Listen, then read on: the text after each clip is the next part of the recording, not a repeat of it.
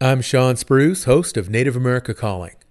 We're excited to introduce the next installments of the Indigify Native Artists series. Host Chandra Shafran paints an intimate portrait of Indigenous artists making a difference in their communities and drawing on their heritage, culture, and talent to inspire others. You can go to indigify.org to learn more about this series and check in with NativeAmericaCalling.com as we talk with the project producers about what's in store. Here's the Indigify Native Artists series. This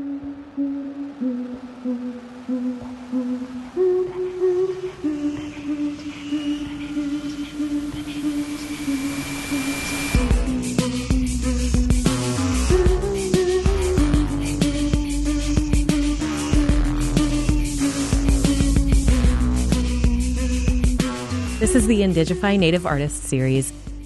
I'm your host, Chandra Iklugan Safran. Today, I talk with Lane Nishinakut Reinhardt. Lane practices the traditional art of Chilkat weaving, an intricate art form that retains its traditional designs and meanings, while evolving within the Tlingit communities of Southeast Alaska. It's not even just an object, it's like this whole other living entity. Lane shared their story weaving together the past, the present, and the future of not just their journey, but the journey of those who came before them. So you kind of have to reach into that that wellspring of knowledge that's out there. And I think for a lot of Native people, there is almost this ability to tap into sort of some sort of ancestral pathway. And how practicing an art form that belongs to community offers a space to express personal and cultural identity. So for me, being able to express my gender through weaving is, is a way for me to feel safe and accepted. This is the Indigify Native Artists series. Our theme music is Kamayuapik by Inuk artist Riit. I'm Chandra Kugan Safran, and today I talk with Lane Nichianagut Reinhardt. This conversation has been edited for clarity and length.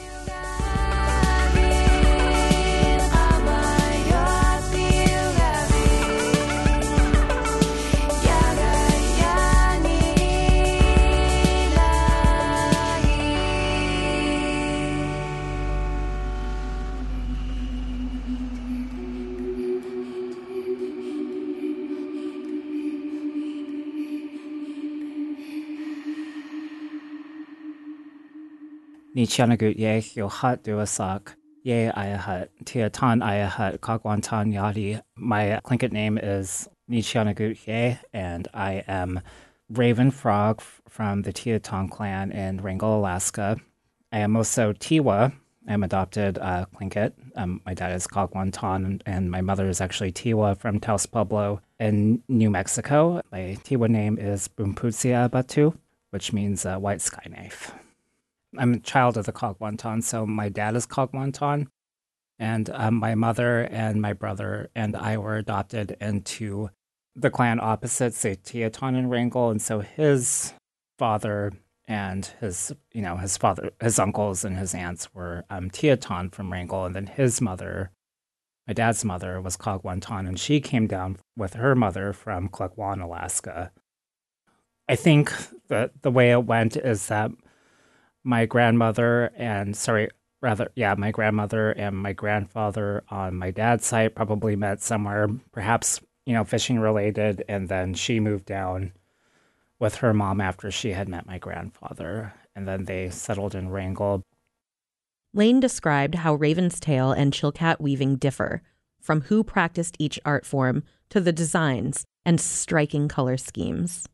Raven's Tail would probably be more recognizable by having a lot of like geometric shapes in it, like concentric shapes. Um, there's no cedar bark in, in the warp, so um, it would have just been traditionally spun with just the mountain goat wool. Like the amount of techniques in it, or there's more than Chilkat weaving. I can't remember how many techniques are in Raven's Tail weaving, which is why I don't necessarily like practice it that much. Um, but there are a lot. The color selection is different. Um, traditionally it would just be the white, the black, and then a little bit sparing use of yellow. And for whatever reason, I still think that that's the best combination. Just like a little bit of yellow now and then for that accent's pretty pretty awesome. And you know, in a way though, like that's kind of like the, it's like almost like the, I want to say, pure almost sounds like a little bit too much, but but but Raven's tail weaving would have been like a woman's art form, through and through. The design, the production of it, all the materials, the weaving of it would have solely been based in women's art.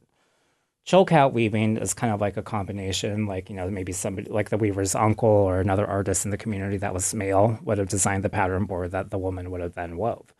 Um, and then that's where you kind of get into the curvilinear totemic forms of that are present in weaving, like kind of more, more of the form line based um, weaving styles. But even within Chilkat weaving, it's kind of like a modified um, form line art style. So there, there's like design elements that are very specific to Chilkat weaving. One that pops out is if you look on robes, there'll be like some a blue element on either corner in the upper corners. For some reason, those are always there. Basic difference is Raven's tail is more geometric based. Chilkat has more of the, the form line and curvilinear aspects to it. To understand how such an intricate art form lives today, I was curious how it lived in years past.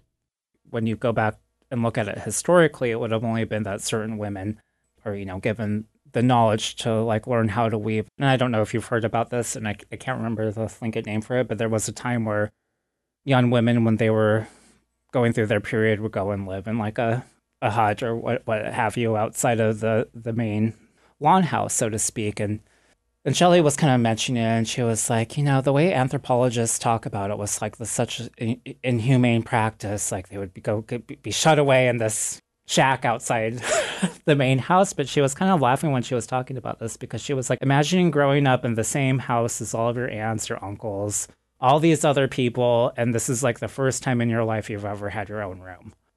And it's not not like you had to just stay in there. You would go and you would or you know, be around, you know, other people too. But she she likened it to sort of almost like the the Tlingit version of like receiving your education. And the longer you stayed in, in there, the more information or the more you know skills that you would receive. And so she was saying, you know, essentially, if a if, if a, a, a woman was allowed to stay in there for a very long time, she might come out learning how to weave chilkat. But yeah, I think in a way that that had always been reserved, and there's probably only been a handful of, of weavers that have ever woven like a full size robe, if that makes sense. Like at any given time, like it's hard to say. Like it really is hard to say. You know, it's always been been just a, a handful, maybe 10, 15 at any given time that, you know, had the expertise or the time to, to weave a, a full size robe. Lane's story about one of their early pieces demonstrates how weaving is a living tradition that allows them to express their identity today one of the first pieces I did that I felt like really good about was it was uh, it was a Chilkat face, and I think I, I think in a lot of ways it was kind of me trying to express how I feel, um, not only as a two spirited person, but then also um, being like in a way just sort of addressing like um, you know being like you know biracial or multiracial, and it's like we may not think that you know, somebody might be like, well, they're they're you know American Indian or, or Alaska Native or, or what have you, or Native American or something like that. But then when you're from like two different tribal backgrounds, like that that that is a experience of like living within two or like having two different kind of cultural heritages and and things like that. And I think I already kind of you know touched on that a little bit. But um, one of the first pieces I did that I was like, this is okay, um, was a Chilkat face. But then, um, and typically speaking on a Chilkat face, you might have one color for the mask. That could be yellow. That could be kind of like the turquoise blue, or it could be um, green if it was, or the green. And then, you know, some Chilkat faces don't have a mask at all.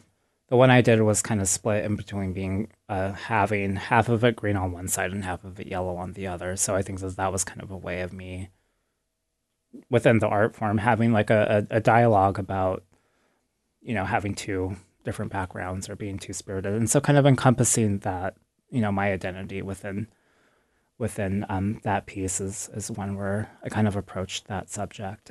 So for me, being able to express my gender through weaving is, is a way for me to feel safe and accepted. For individuals, families, and communities who have endured colonial history across Alaska, there can be a personal journey to reckoning with a painful reality of how colonization unfolds for us and our families. As Lane describes, the impacts of colonization do not tell our whole story, but it's one that deserves a voice for the artists who've overcome its harms. Like Wrangell at that time was not a very, you know, while my dad was growing up, was not a very accepting community for a lot of Native people. A lot of very, you know, overt racism targeting, you know, Alaska Native, Tlingit, Haida, Tsimshian people.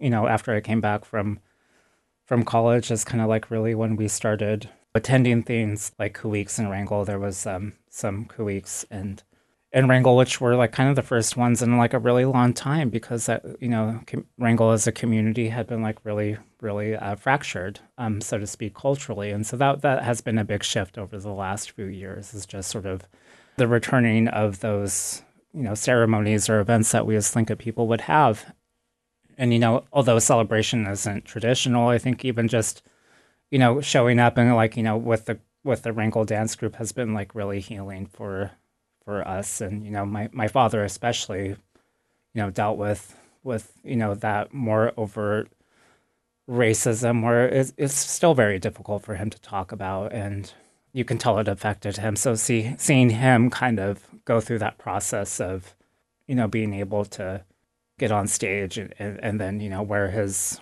regalia and, and, you know things like that, and like you know represent his Kagwantan heritage in Wrangell because when his family moved down, his mom and her grandmother moved, and all their siblings and things like this. You know, in a way, that's kind of almost like a migration in and of itself. It's like you know the moving of a whole family unit, and you know there were a big Kagwantan family in Wrangell, and so now you know my dad is able to wear like atu and and you know a chilkat blanket. And you know it's been like just amazing to see that that happen for him and sort of that that re-embracing of his identity as well. And it's still hard to talk about and still some like a conversation that I, w- I wish i wouldn't have to necessarily have with myself about why this is why it's difficult for me to sometimes like you know think about learning Tlingit or learning Tiwa or um, you know practicing my art form because those are all like beautiful healing things. And so there is a little bit of like a a juxtaposition in between I think for my myself of something that has such like great meaning and joy also having this other side of it. And and and I think that, you know we all know why that is. There's a historical trauma intergenerational trauma you know assimilation you know it's not nec- it's not the whole story right you Right, know yeah. i mean but you know it is a it is a part of it too and i think i think it's okay to kind of acknowledge that i'm like okay maybe that's just part of the journey of like kind of getting getting through that process and then you know maybe other people won't have to go through that same journey ideally right Right. so it's like you know there's all these little steps and pieces we have to fit together before we can like really work towards like you know practicing our art form with like intent and and and the right sort of spiritual mindset and then also learning the language without like being afraid to even you know say hello or my this is what my name is When I talk with artists and creative practitioners, a concept that sometimes comes up is about the creative impulse. What compels us to create the things we make? For Lane, they described the strands of healing, creative instinct, and an ancestral pull that felt instantly familiar. Just kind of reaching into the art form of, of weaving has been um, pretty instrumental to like my own healing journey. Um, as far as reclaiming and saying you know this is who i am you know what i practice you know the people i associate with you know through that the, the countless women that have kind of like helped me along this journey of like i can do this. Even even in those moments where there may be like self-doubt and you're kind of you know kind you're kind of grasping because you know as many mentors as you have there'll, be situations in which you kind of just have to put it out there to the universe to help you get through something and it's like because they may not be sitting next to you all the time so you kind of have to reach into that that wellspring of knowledge that's out there. And I think for a lot of Native people, there is almost this ability to tap into sort of some sort of ancestral pathway.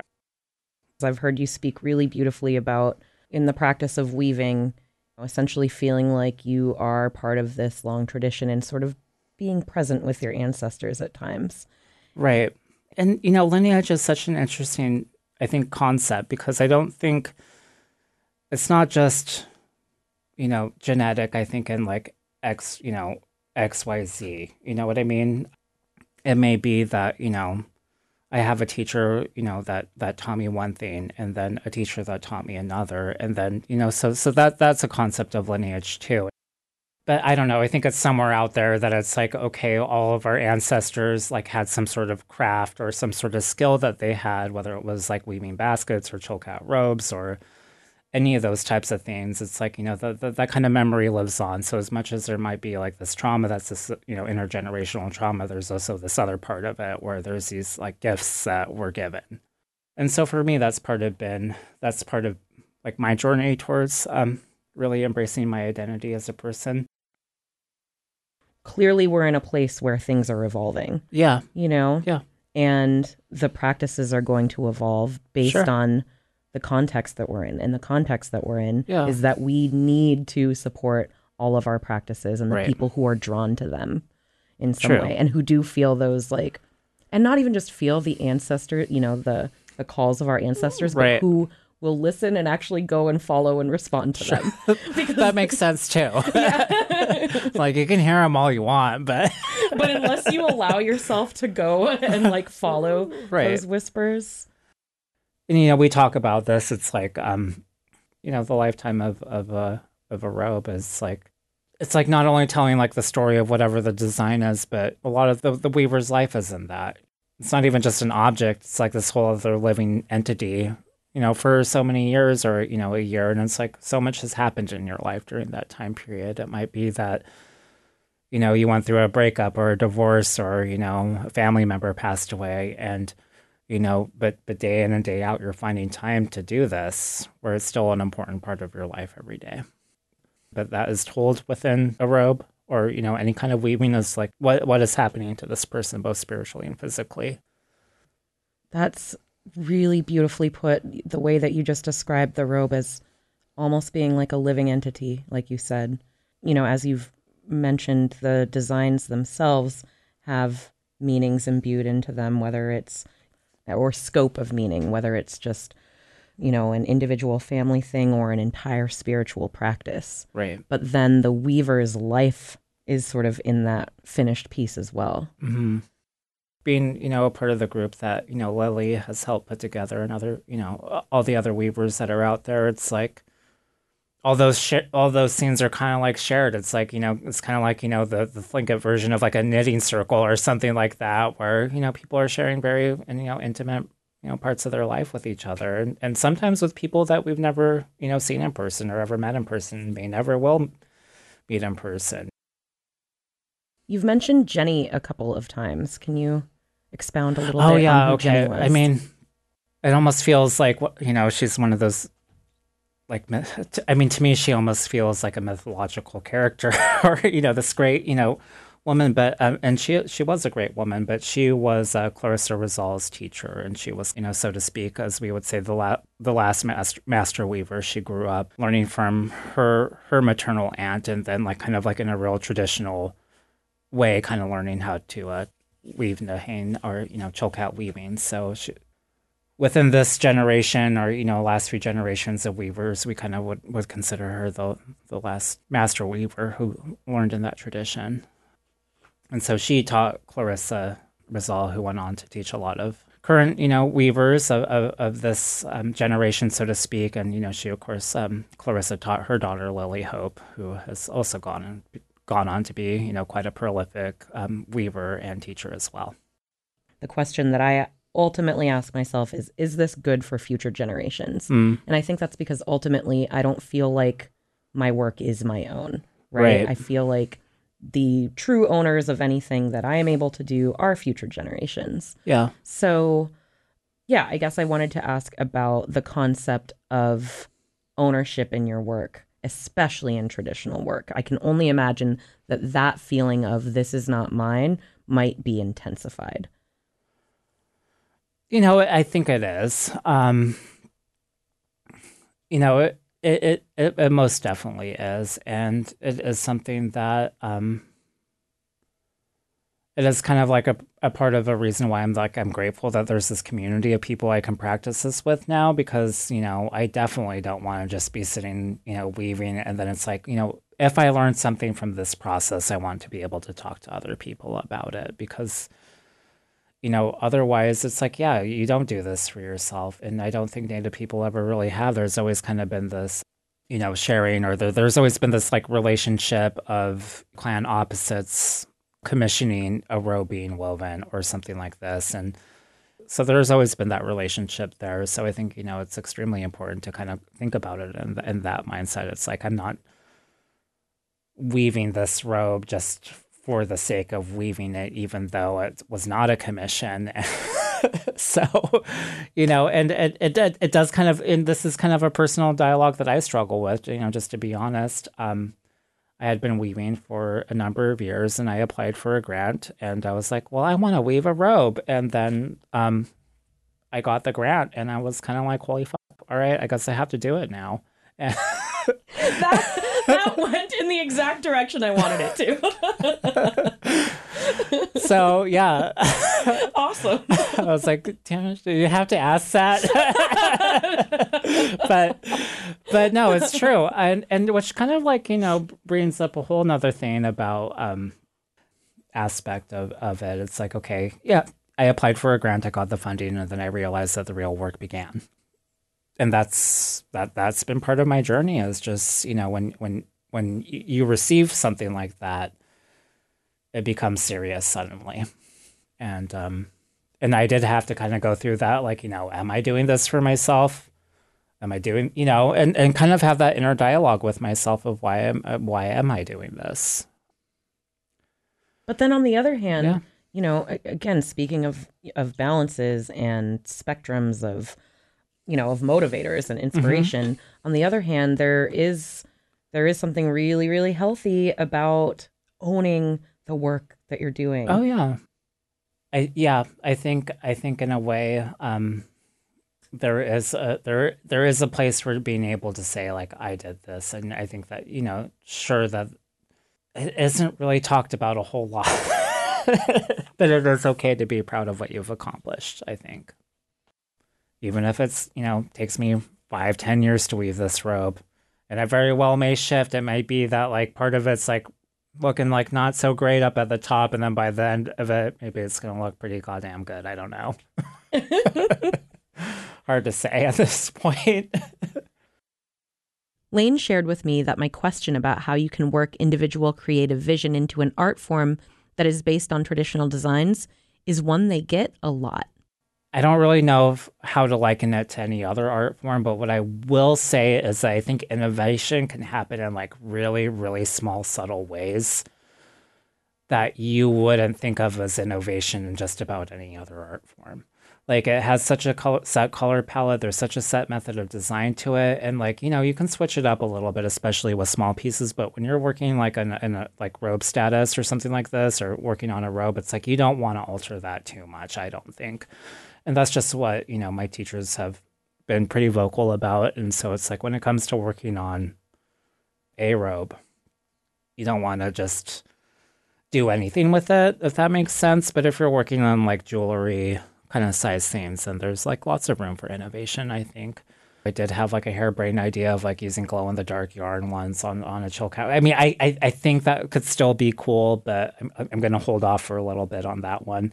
I think there's like little clues with every weaver of like, okay, you can tell like who did that weaving, or you know that that seems very much like you know Shken Dutan or you know maybe Ricky Tagaban did that. Like I don't know. There's like just little you know if you're familiar enough with somebody's sense of style weaving, even though it seems like this very like well Chilkat weaving, um, you you can kind of tell who who wove something.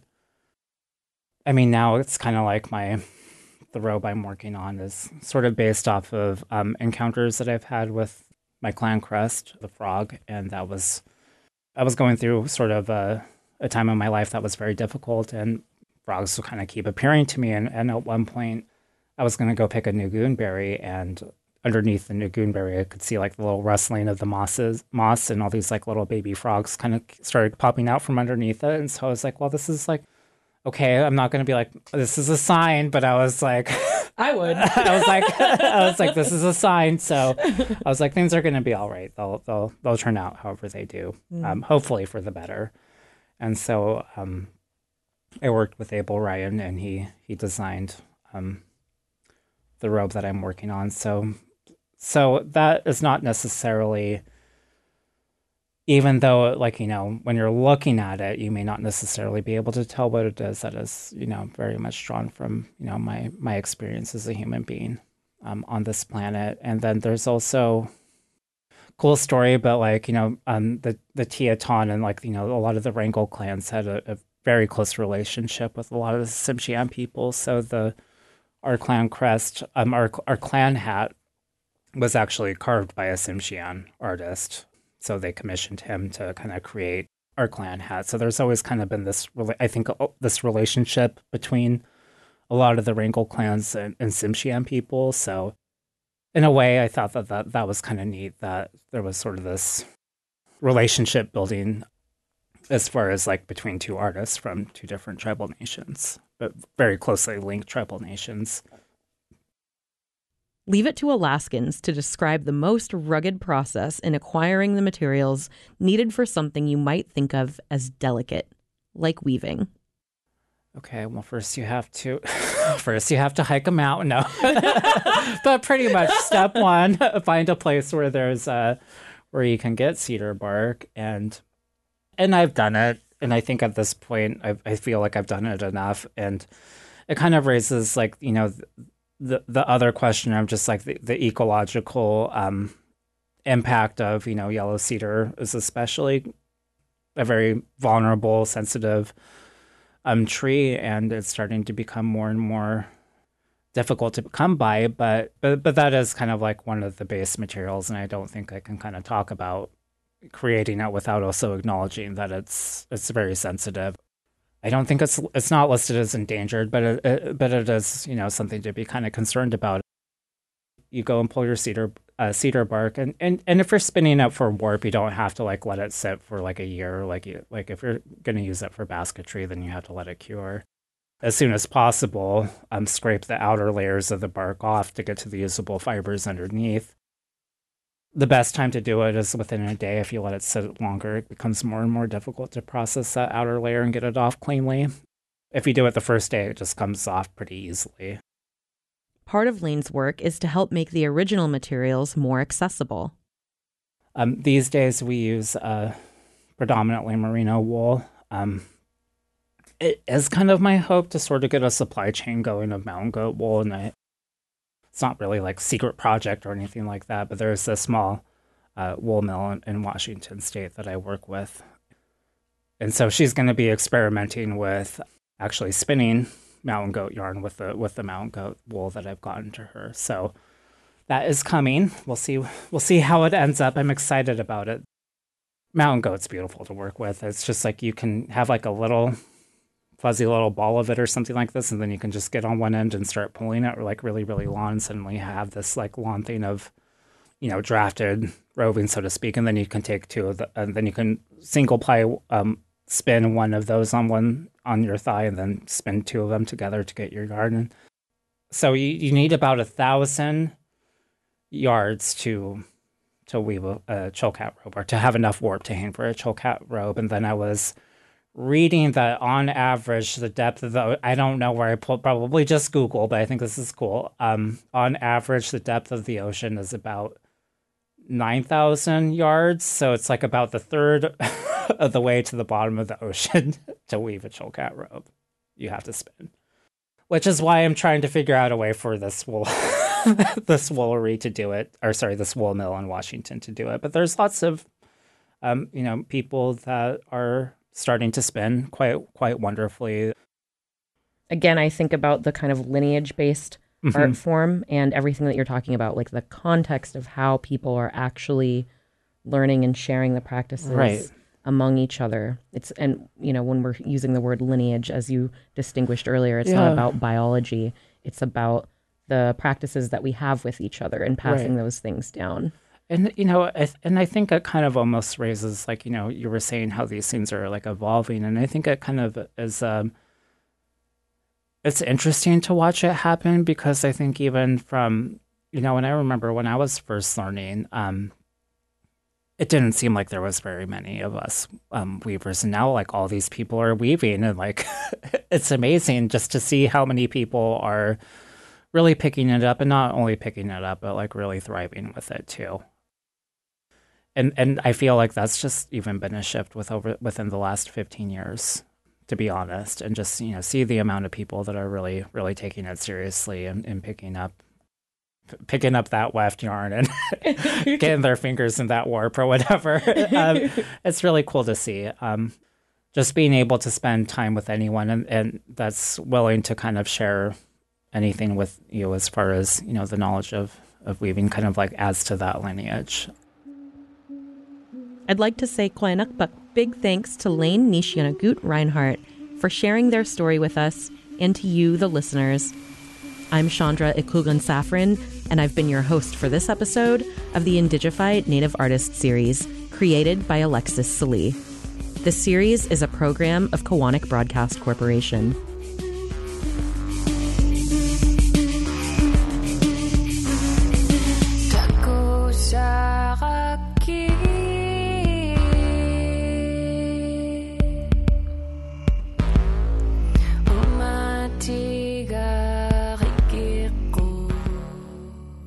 Our theme music is Kaumayuapik by Inuk artist Riit.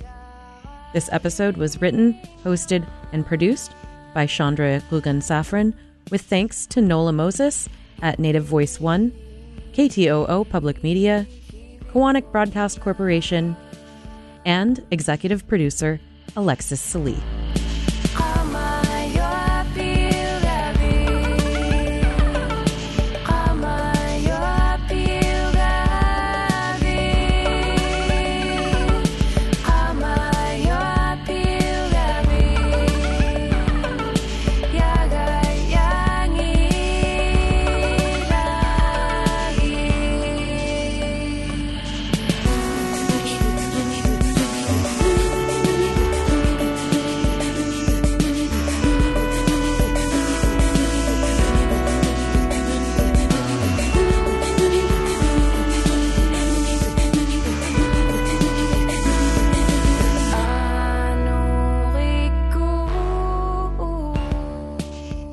This project is supported in part by the National Endowment for the Arts on the web at arts.gov, the CIRI Foundation, supporting Alaska Native education, culture, and heritage since 1982, GCI, and Cook Inlet Tribal Council.